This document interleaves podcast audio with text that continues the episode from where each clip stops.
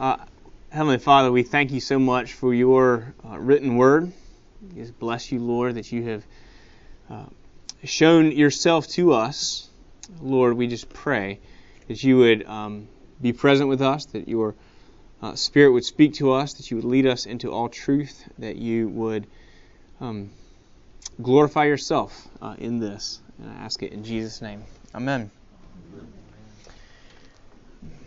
Since the, the end of Christian education, um, Lavonda, who's on our Christian education staff, is here. probably wondering what what uh, do, am I gonna have a job on Monday? Um, uh, hopefully not. No. Uh, um, the uh, uh, I as canon for Christian education, I, have just really been thinking a lot about um, why we do what we do.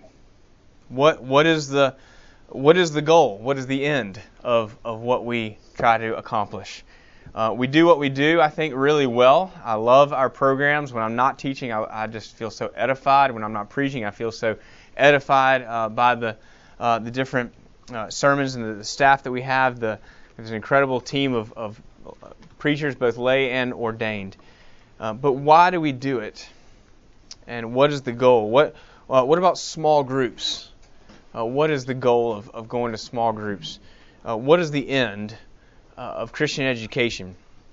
It's important for me to, to think through these things, and that's really this is a three part class. Um, did, I didn't put in there uh, part one of uh, three or anything like that, but it's a three part class, and we'll I'll sort of tell you what we're going to talk about over the next three weeks. But it's important for me to think through, obviously, why we do what we do. As you are in your um, business, or your place of, of work, or where you volunteer, uh, you want to think through why why am I doing what I'm doing? Why do we as a company or we as a family or we as an organization do what we do? Um, but it's important for you as a, as a Christian, as a member of this church, as someone who comes to church on Sundays and hears uh, sermons, uh, who comes to Sunday school. Um, you come to Sunday school to learn about a, a topic or a book of the Bible that uh, interests you. You may be involved in a small group or a Bible study um, or both. And uh, you may even, and I hope you do, uh, you may read the Bible on your own. Um, why? It sounds like a silly question. Well, why not? Of course, what we're supposed to do. Um, there are there's really no passage in the Bible that says make sure you have a quiet time every day. Make sure you're reading the Bible. Uh, make sure that you uh, there's no there's no clear teaching on why we should exposit the Word of God. And um, but obviously, I think we should. So I want to think through that. Um, I don't think the answer can can simply be if we're asking why do we do those things. I don't think the am- answer can simply be uh, to learn about God. Although I hope if you're doing any of those things, every time you do it, you do learn about God. Um, scripture teaches us that the Word of God is living and active. That's Hebrews 4:12. We'll talk about it a little bit more in a minute. It's not simply about about God. It's not a word about God, but it is God's speaking word. It's His self-revelation uh, to us. And the assumption throughout Scripture is that uh, the Word of God does something to us. That when we engage it, it does something to us, it does something in us, and hopefully it does something through us. Um, if you have, if you had the privilege of listening to Mark Gignilliat and really any of the uh, the recent uh, lecture series that he gave on Thursday nights at uh, Cranmer House, um, if you didn't, I commend them to you. They're online. Um, I'm actually listening, going back through them and listening to them again myself. But what one of the things that was consistent in what Mark taught um, is that Bible study for for the church fathers. That's uh, those Augustine. This is uh, my lovely wife. Happy Mother's Day, and my uh, in laws, happy Mother's Day to you. Um, uh, the church fathers, those early early on, St. Augustine, Irenaeus, St. John, St. John Chrysostom, um, names you may or may not have heard early, early on in the church.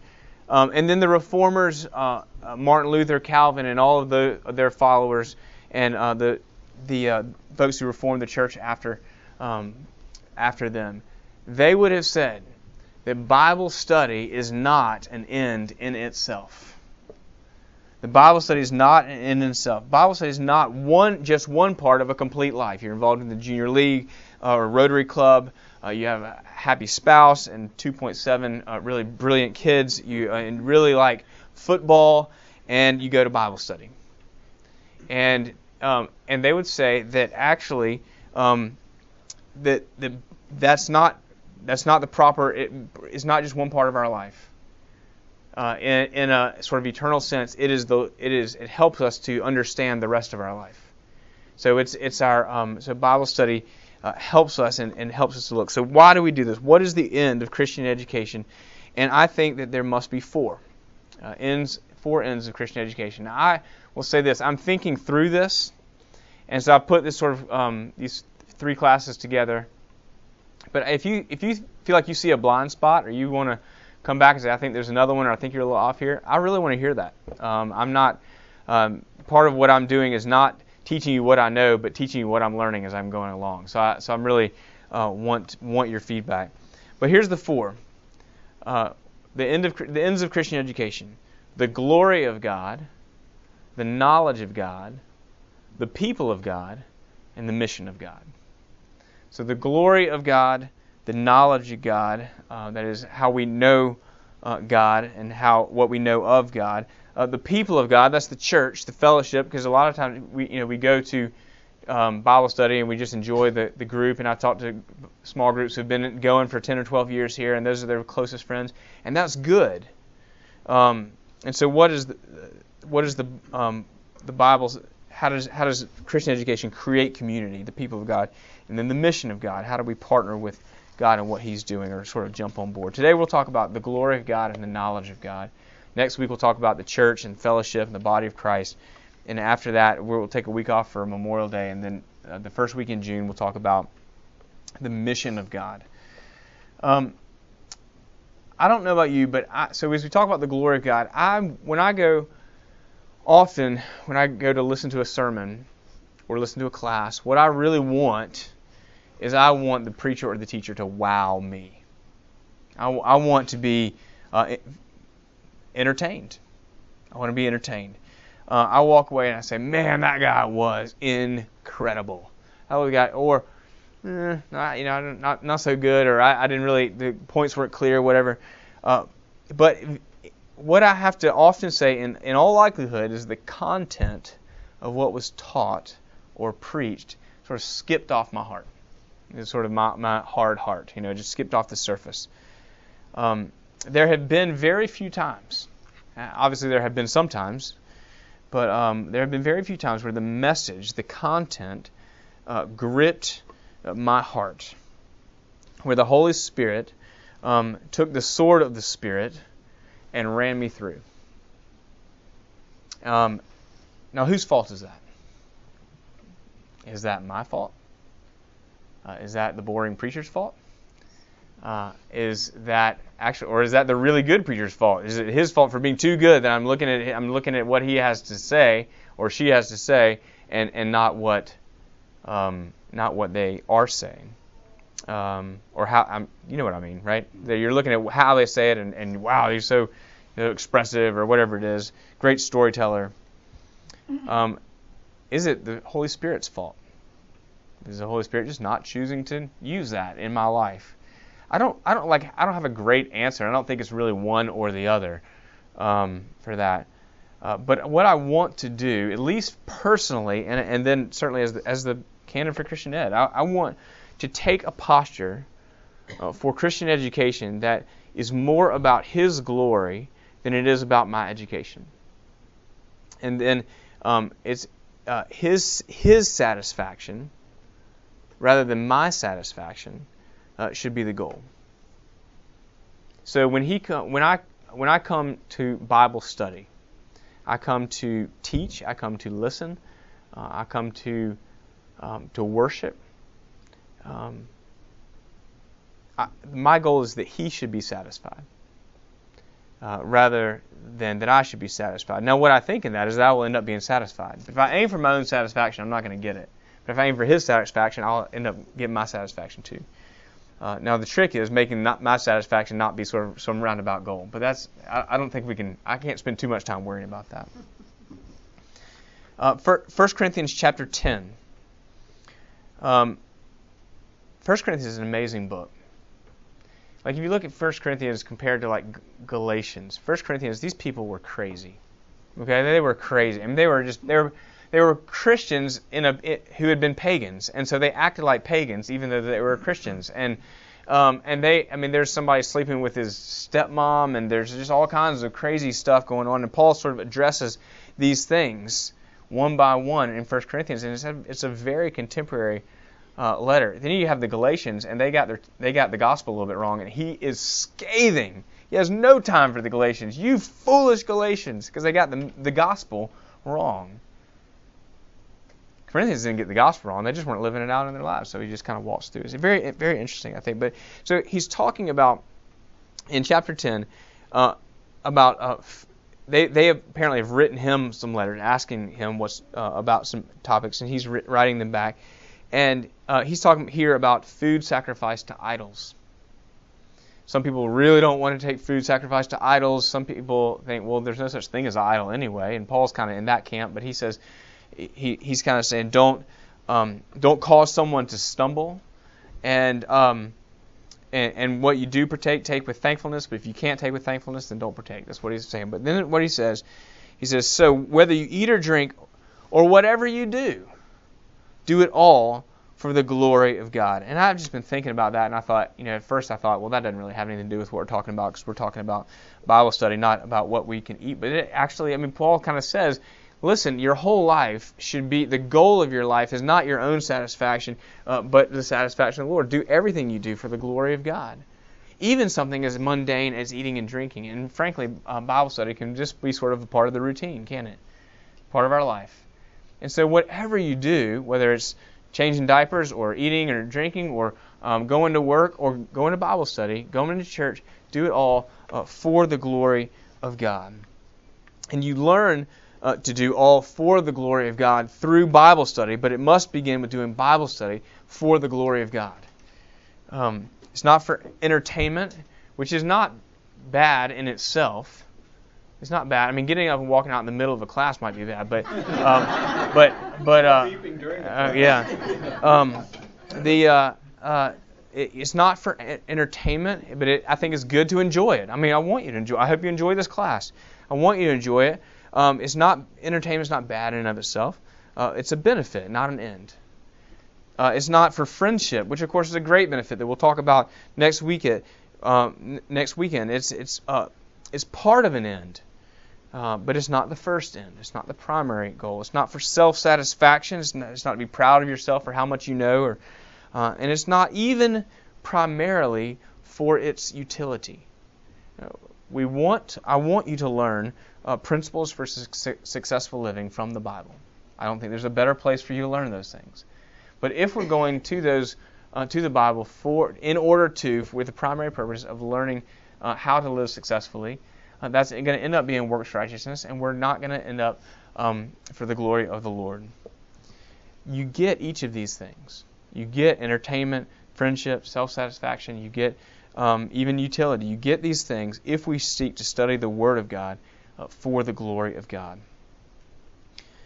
Bible study, uh, as we as we see God and see the character of God in um, Scripture, as we see God for who He is, as we allow um, the Scripture to interpret us and see us for who we are, then Bible study should uh, lead to worship.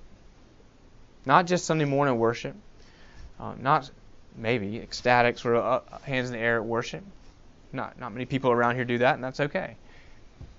But just thanksgiving, praise in your heart. Um, active, the interaction with the Spirit. Uh, um, we see, because we see the holiness of God, we see the righteousness of God.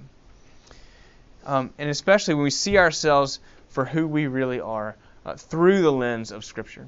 We look through Scripture and see ourselves. So Scripture's like a mirror. Somebody said once that it's you look into Scripture and you look into a mirror and you see, you know, my hair is messed up and I need to change this and I've got a little um, pimple over here and um, you know that's that's uh, that's what we see in the mirror. In Scripture, it shows us our, our warts and our pimples.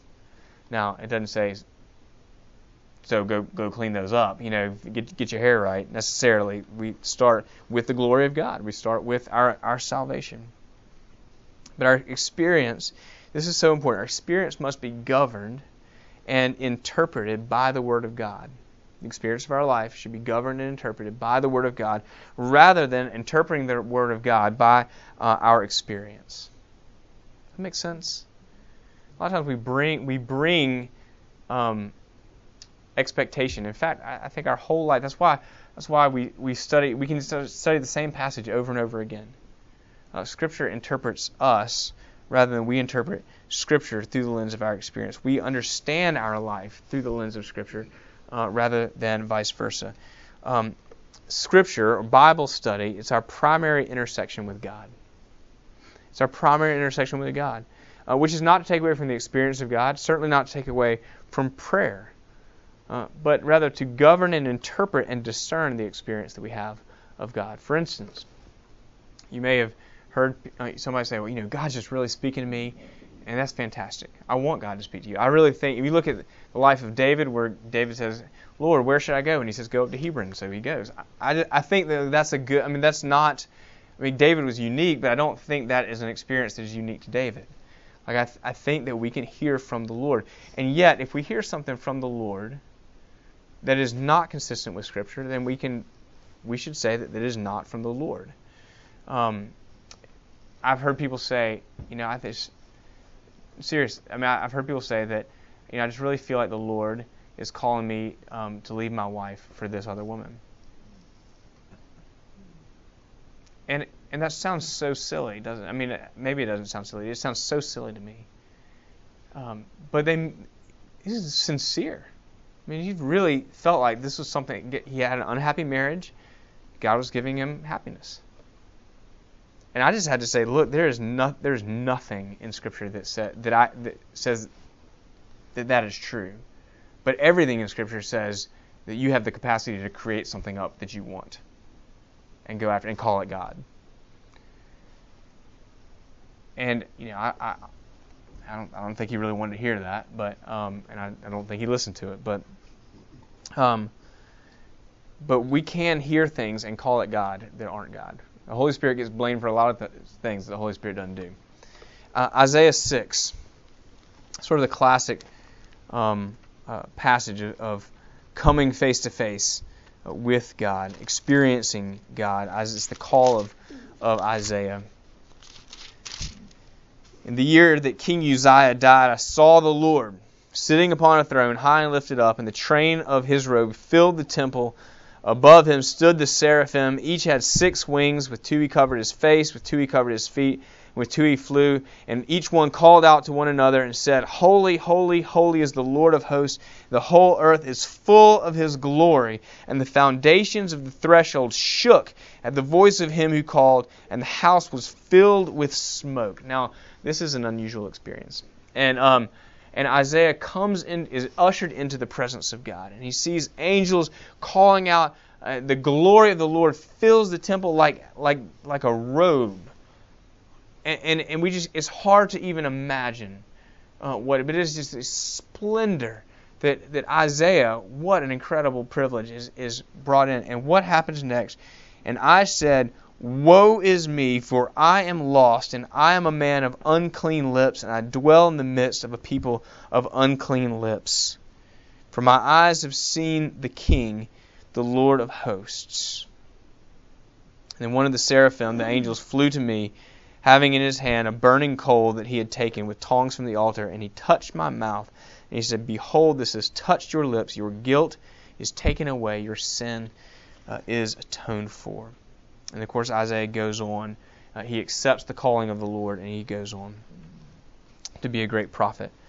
So he, he, Isaiah comes into the presence of God and is immediately aware of who God is, of his extreme and utter holiness, his difference uh, from us, his otherness. And he then he also is aware immediately of, of who he is. And he sees the dramatic disparity one uh, from the other and his reaction is to fall down on his face in fear. Um, and then he receives mercy and grace, atonement, justification, and he submits to Christ. He submits to God in humble obedience and active service. Um, he comes into the presence of the glory uh, of God and sees God for who he is, sees himself for who he is, falls down, receives mercy, uh, goes out in service. Our posture in Christian education should be focused on God and not on ourselves. If we're focused on God and His purposes, we can sure that our, we can be sure that our needs will be met, and sometimes we can be sure that our wants will be changed. So, that is what I have to say about uh, coming to Scripture, coming to Christian education for the glory of God. And I would love just if you have any questions or if you have any comments or feedback. What are your thoughts on what I have said so far? Something wasn't clear, something we added to. differentiate between works righteousness and doing everything for the glory of God. How do you differentiate? Well, I, how do you keep from if you're doing everything? If you tell yourself you're doing everything for the glory of God, how does that not just turn into works righteousness? Is it? It, it almost seems well, works like calling the same, you know, different term for the same thing. Well, works righteousness is doing things for your own glory. And so doing it for the glory of God would be for His glory. And the only way to stay consistent with doing it for the glory of God is repentance. And just with a self uh, sort of awareness, sort of daily repentance. Um, you know, I, am going to mess this up. I'm going to take the glory back, Lord. I don't want to. I want you to have it. You know, train me in that. And I, I think that's just sort of a daily part of, of, our prayer, asking God to train us in that posture. But it, it, I don't know if that makes sense. I mean, we're going to have to do things for the glory of God. I mean, as a response to His grace to us, not not in, if it's for His glory, it's not for our salvation. Not to, not to grant it. No. His grace. No, and I, I guess I should clarify that that um that this is for I, my assumption is not uh, it, it, sort of in thinking this through is not um, that we should receive God's favor for this, but having received God's favor by grace now, how do we come to Christian education? Why do we keep going to Bible study? What is it? What is it doing to us? What should it? What should it do? Maybe I'm asking the wrong question. So you can. But I think it's important. But keep keep piling on. That's good. That's good. Keep keep the questions coming, or keep the keep the feedback coming. What else?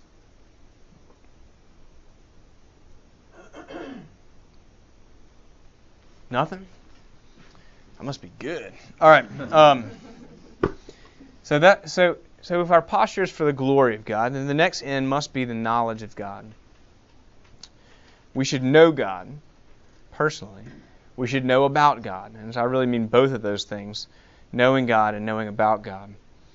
Um, look at the author of Hebrews. If you if you've read the book of Hebrews, it, it, it's an incredible work. It is um, in some some ways it is um, difficult to understand, I think. And one of the reasons is that he refers to to Scripture over and over again, to Old Testament Scripture. He's constantly, and, and some of these you think, well, I, I, wouldn't have, I wouldn't have used that Scripture that way. I wouldn't have known that I could. I didn't think. Uh, you, you, have to wrestle with the author of Hebrews. We don't know um, who it was, but um, but he must have known Scripture. He must have pored over Scripture. Now, granted, I, I mean, certainly want to understand that, that God inspired the writing of the book of Hebrews, and so um, and so God could have just just zapped it into his mind. But I, I don't think it typically worked that way. That it was it was it was what he understood was born out of his interaction uh, with Scripture, and this is what um, this is what the author says in chapter four, uh, verse beginning with verse twelve. He says, "The word of God." is living and active, sharper than any two edged sword, piercing to the division of soul and spirit, of joints and marrow, and discerning the thoughts and intentions of the heart. And no creature is hidden from his sight, but all are naked and exposed to the eyes of him to whom we must give account. Since then we have a great high priest who has passed through the heavens, Jesus, the Son of God, let us hold fast our confession. For we do not have a high priest who is unable to sympathize with our weaknesses, but one who in every respect has been tempted as we are, yet without sin. Let us then, given the grace that we have been given, let us then with confidence draw near to the throne of grace, that we may receive mercy and find grace to help in time of need. So Scripture is living, it is active. Uh, it is not just words on a page. It's not ink and paper. Um, it's one of my favorite Bibles. I really, I really like it uh, a lot, and I use it sort of my preaching. It has a good flop to it. You know, it's kind of my preaching and teaching Bible. And uh, when he was real little, Thomas liked it too, and he um, he tore it up, and I've kind of there's a hole in it, and there's some tape, and, and I've got a couple other Bibles that have you know I had them open, and, and one of the kids scribbled scribbled all over. It's no big deal because it's, this is not a holy thing. This is ink and paper. But what it communicates to us is the Word of God.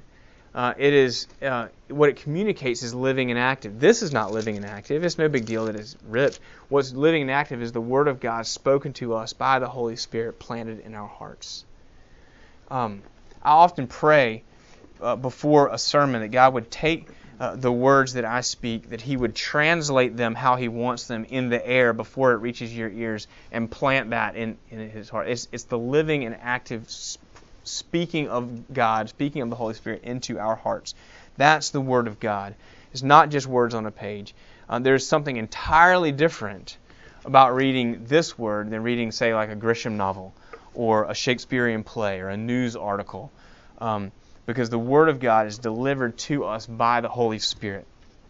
And that's why you can you can read the same passage over and over again hundreds of times, and then all of a sudden you see something new.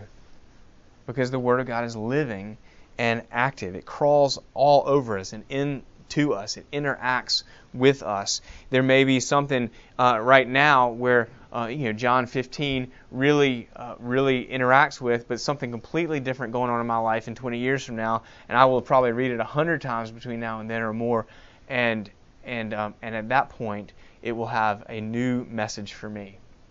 There'll be some new way about abiding or or the fruit or the pruning or whatever it is uh, that that will that will be new because the Word of God is living uh, and active. Um, however, it is as it is living and active as the Holy Spirit communicates to us. We learn, and we come to the Bible in Scripture. Uh, we learn that uh, we learn of God's character. We learn of His nature. We learn uh, that He is holy.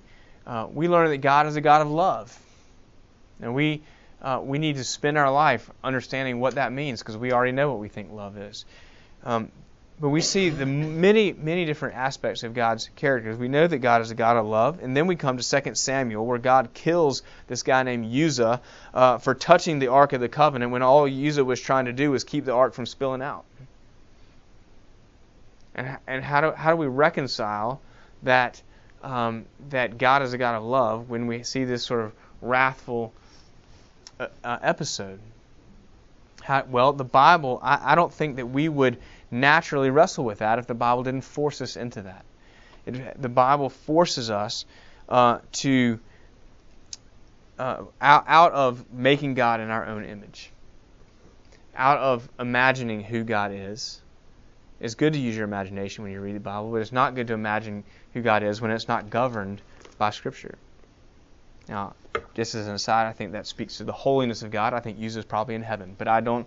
Um, but I, I, think that God, it speaks to His uh, holiness, and He means what He says when He says, "Don't touch the covenant." So, um, that doesn't make Him not a God of love. And so we, we the Bible forces us to to wrestle with, and therefore to know more intimately uh, the God to whom the Scriptures witness. We would never know, if it weren't for Scripture, that, the, that God is Father, Son, and Holy Spirit. The Bible takes us out of um, our own imagination. We would, we would not come up with God as one in three persons.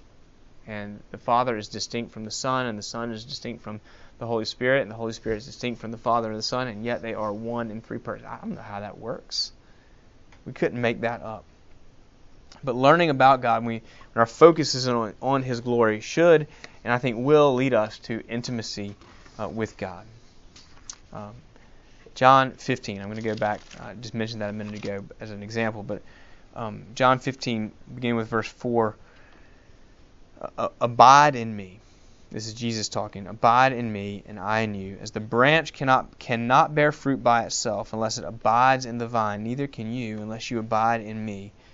Uh, verse 7 If you abide in me, and my words abide in you, ask whatever you wish, and it will be done for you. There is, um, I mean, to me, that there's lots to say about that, but it just communicates an intimacy that comes from this sort of being with God, this um, this uh, relating to God, uh, a knowledge of God. Have you ever have you ever met someone like they just they just knew you could look in their eyes like they just know God. Like you can you can see it. They just there's this sort of they just spend so much time with Him. They have this intimacy. I, I long for that sometimes. Um, I, I, just think that but I don't think that the, those types of people are unique. I mean I think that, that each of us can can know God uh, abiding in Him and He in in, in us. Um, Scripture uh, talks about Scripture. Uh, 2 Timothy 3.16, we'll go there. Um, 2 Timothy 3.16, this is Paul writing to his protege Timothy, and he says that all Scripture is breathed out by God, is profitable for teaching, for reproof, for correction, and for training in righteousness. Now, um, you can see that there's a progression there. First, we're, we're taught. So we're kind of go along our merry way. We're taught maybe that, the way we're going about things isn't isn't right. We see that in Scripture. So then we receive reproof from Scripture. We Scripture corrects us, sort of sends us on the right way, and then trains us in righteousness. Now, I've always um, thought about that as sort of teaching. Uh, scripture teaches us how to live righteously. That is, how to um, uh, teaches what clean living is and teaches us to to um, to live that way. But as I've thought about it for this class, I really think that training in righteousness must not only be uh, clean living, but also uh, must necessarily involve knowing the character of God. That to know, um, uh, to be trained in righteousness is to be trained in the character of God and to know Him uh, well. And so we've got know, six or eight minutes left. Um, here's here's the conclusion. I would just love if you have any some some feedback on, on what I'm thinking through and what I'm talking about uh, with you. Um, if our posture in all of Christian education is one of outward focus, that is giving glory to God uh, rather than seeking our own glory or seeking our own satisfaction, then um, we will pay attention not just to the stories in Scripture, but to God, Father, Son, and Holy Spirit. And then seeing God, we will know about Him. Uh, and knowing about Him, we will love Him and we will fear Him appropriately. So I think it begins with knowing, I mean, approaching it for the glory of God, for His satisfaction. And then in doing that, we begin to know Him. And we'll talk about the other ends as well. But just love your, I don't know if this is what you expected, um, and would just really value your interaction, your feedback.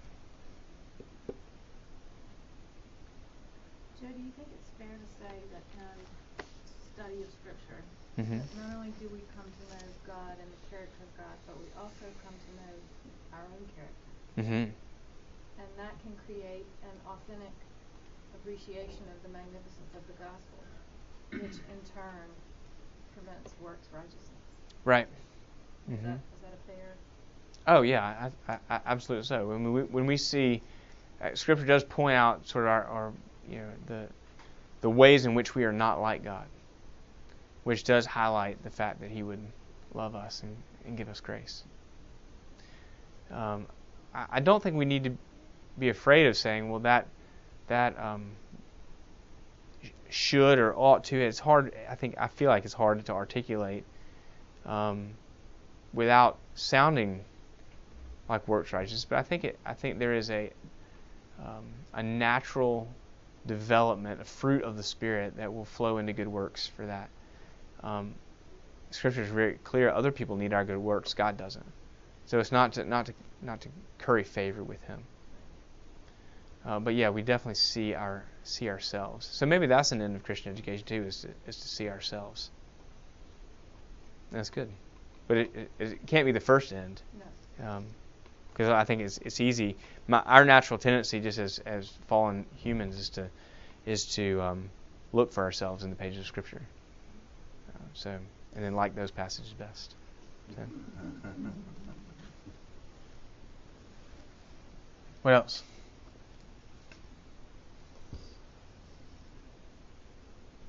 So this just about the knowledge thing. Mm-hmm. Uh, you can't overlook, I don't think, the, just the, the ABCs. Mm-hmm. And I think uh, I like Joe Leno, uh, Joe Leno, Jay Leno, Mm-hmm. But he'll sometimes go out and do things and ask people things on the street. And when he comes to asking biblical things, it's pathetic what people answer. Mm-hmm. Right. And that's kind of, I'm sure they, some of that is comical, but but it also points out, you know, just the plain basics like, you know, uh, the ABCs. Mm-hmm. And if you don't know the knowledge, it's hard to know the glory of God. It's hard to know much else.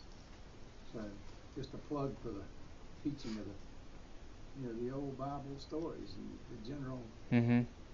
what teachers do in the first, second, third grade. Right. Well, that's helpful. That's helpful. I think that um, I think that we, we do we learn um, we we see God's glory through the through the witness of Scripture, with the stories or the the um, exhortations of Paul or how whatever it is. Absolutely. But and that's that's how we, we know Him, and that's how we that's I think what Mary was saying. That's those are that's where we learn about ourselves as well. I'll tell you one quick story about Amy. She Mm. probably won't like this. Mm. I tell stories that she doesn't like all the time. So yeah. But it's Uh. important to teach the children. Mm. Okay, ju- That's the point of this whole thing. Okay. One time, uh, the financial secretary, I heard her on a Monday morning laughing, and I thought, what in the world is the matter with her? She came in and she said, "I want to show you Amy's uh, envelope from yesterday." and uh, Amy didn't have any money that day. She t- turned in an envelope and she put on there caught short this week. but she said she didn't give anything, but she made it up. Mm. I mean, it wasn't much, you know, a nickel or dime or whatever. But the point of it is that was teaching. You know, so now she makes a little more money than a nickel a week. I hope. Not much. Uh, so, Mhm. but but you teach those things. You know, you don't realize you're teaching. Mm-hmm. But it's really important to teach your children those. Please. Fall short. Get caught short. I've been caught short myself. Yeah. From her allowance. You know, Yeah. she had spent it on something else. All right. Well, thank you. Uh, for, if you didn't know, my father-in-law Richard is a, was a pastor himself, uh, retired now. But um, the um, so let's end in prayer. And I, I just again, if you, um, I hope you'll uh, think about coming back for the uh, next couple of, of these as we talk about um, the uh, the church and and the God's mission. But but if you if you're thinking about it and and something comes up you, it, it, during the week, give me a call or shoot me an email. I'd love to love to hear your your thoughts on it. Uh, Heavenly Father, thanks so much for uh, your word. Help us to understand um, you and to understand as best we can, and to understand your word, to be blessed by it, but Lord, to bless you in it as we approach it. Uh, let us um, interact with uh, your living and active uh, word. We thank you for it. Uh, we thank you that it tells us about Jesus and, um, and what he's done for us. And it's in Jesus' name we pray. Amen. Amen.